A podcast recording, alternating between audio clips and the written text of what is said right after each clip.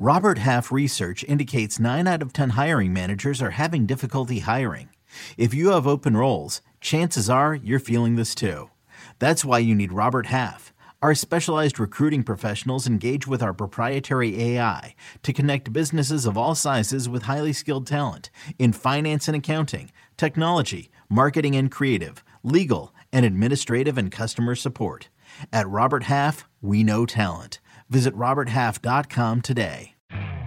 You could spend the weekend doing the same old whatever, or you could conquer the weekend in the all-new Hyundai Santa Fe. Visit HyundaiUSA.com for more details. Hyundai, there's joy in every journey.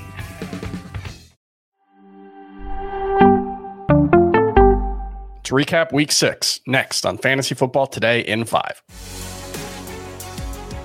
Welcome to FFT in five. I'm Chris Towers. I'm here with Adam Aizer, and we are recapping week six. And unfortunately, Adam, we got a lot of injuries to talk about. We had four different starting quarterbacks leave games with what looked like at least three of them looked like they could be fairly serious injuries. Trevor Lawrence left that game late with a knee injury. I don't know if that one was serious because it was like two minutes left in the game and CJ Beathard just came in to kneel on the ball. So hopefully that one's not too serious. But Justin Fields has a dislocated thumb. He's going to have an MRI. X rays came back negative. He tried to play through it, couldn't grip the ball. That's a concern moving forward. Ryan Tannehill left with an ankle injury. Remember, he missed a couple of games with an ankle injury last season. He had two different ankle injuries uh, on the same ankle. And Jimmy Garoppolo has a back injury. We saw Brian Hoyer take over for him.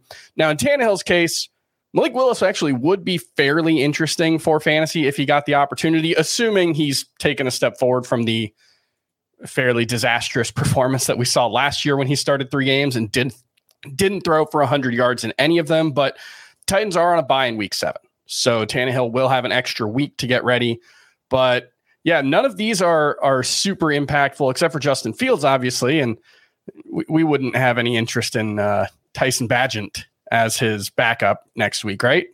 No, no. Uh, I think really what you're talking about is the impact it's going to have on the wide receivers. And I don't think it's good for any of them. Yep. Uh, it's terrible for Hopkins, I think. I don't think it's good for DJ Moore. It's nice that he had about 50 yards today. But uh, yeah, it's let's let's hope for the best here. I, I, think the best situation for wide receivers would be with the Raiders. Yes. And Hoyer just being able to do a representative job and maybe getting the ball to Davante Adams a little bit more. Yeah, I think Davante Adams isn't 100% healthy. He said that last week after the game. He he's been very unimpactful the last two games dealing with that shoulder injury.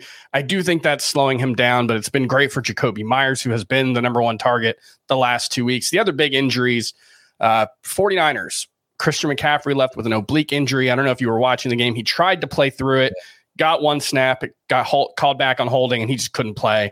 And the Deebo Samuel has a shoulder injury. Doesn't sound like that's too serious as far as the long term ramifications, but in both of these circumstances, and, and especially with McCaffrey, in the past, I, I think we would have just said, okay, Elijah Mitchell, let's go, top 15 running back for fantasy. But he has struggled with a knee injury already this season, despite being a backup. This is a guy who just has not been able to stay healthy, has had multiple knee surgeries since getting to the NFL.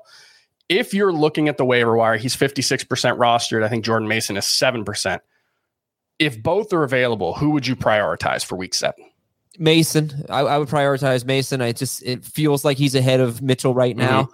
Uh, I think you'll probably get some type of reporting or some type of quote uh, about this. They have Minnesota, which is, I think, a good run defense, but it doesn't really matter. It's a 49ers running back. You want to take a shot on mm-hmm. this, but I think you're talking about two guys who are probably looking at 12 to 15 carries for one of them mm-hmm. and maybe one to two catches. I think Mason has one catch in his career.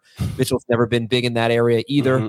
Uh, so it's it's weird. It's it's not it's not a rush to the waiver wire kind of situation yep. for these guys. Although we do have six teams on bye, so someone's going to need them. Yeah, it's it's it's a weird week because we had all these injuries, and we have also David Montgomery who left with a rib injury. X-rays came back negative, but we'll see what that looks like moving forward. Because as we saw last week with Tee Higgins, you know you could you could miss time without it necessarily being a long term injury. So that's something to watch. Obviously, Jahmyr Gibbs dealing with a hamstring injury. He was inactive this week.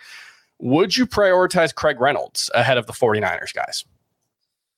That's really going to depend on the reports. Mm-hmm. Um, yeah, I as of right now, I would. If you told me that McCaffrey was going to be out and Montgomery and Gibbs were both going to be out, No, I think I'd go Mason. I think Reynolds is doing nothing for them. Now, you had like one of the best blocks of the week, but it's a tough one. But your my gut reaction is Mason. Yeah, Reynolds did have a stretch uh, towards the end of last season where I think had like three games with nine to twelve PPR points. I think so. He wasn't great, but you know he was serving as as something like a lead back, and it's a great situation. But tough matchup in Week Seven against the Ravens. Let's move on really quickly to the winners and losers, and I want to talk about Adam Thielen, who I don't even know how. Like, how could we have seen this coming? This is uh, ten more catches today. He, I, I think part of it, the analogy I want to make is to like the late Ben Roethlisberger era Steelers with Diontae Johnson, where it's not necessarily that Adam Thielen's like changing the game for their offense. He's not making plays down the field. He's not making plays after the catch. It's like run seven yards, run three more yards forward, and then fall down. He's averaging 10 yards per catch, but it's just the volume has been unbelievable. And I think you got to treat him as a, a top 15 wide receiver until further notice. Adam, who's your biggest winner for this week? Yeah, I like Michael Pittman. I I, I like Pittman with Minshew going into this game. Mm-hmm. another big game from Pittman. And I think, look, I don't like the next two matchups for him, Cleveland and New Orleans. These are these are really, really good yeah, really tough receivers, but that doesn't mean he's a sit in these games. But I just think overall, especially after you get past those next two matchups, Michael Pittman is a start. You know, he might be a top 20 wide receiver, might have his best year for fantasy. And I think he's just going to be Gardner Minshew's guy and uh, a, a, lot of Michael Pittman for that offense. Yeah, I think that's uh, that's all fair. And the thing is that this this offense is just playing at such a fast pace. I think it's 75 plays on offense today, so that's that's a really good sign moving forward, even without Anthony Richardson. We'll move on to the losers real quick. And I, Joe Burrow got off to a pretty decent start, ended up with a decent fantasy game. I think he was a top 12 wide or quarterback this week the bar was really low this week yeah. at quarterback, but I just still not pushing the ball down the field. Even when things are going well for this offense, it's all short, quick, you know, three step drop, get it out. They can't do anything down the field. I I think he's still a low end QB one, but I don't see him being the elite guy we hoped he would be, at least right now. What who's your uh, biggest loser for this week? It's Dameon Pierce, 63% started this week, comes into a bye week next week, but then after that, Carolina's such a good matchup, but even still, mm-hmm. I mean, mm-hmm. they want to get him going. That's the only thing that gives me hope. But he's basically alternating series with Devin Singletary this yep. week. He gets nothing in the passing game. He's touchdown or bust. Uh, he's like a worse version of Brian Robinson that you drafted five rounds earlier than Brian Robinson. He's a bust this year. All right, that's going to do it for FFT and five. We'll be back tomorrow with a more in depth look at the waiver wire. We'll see you then.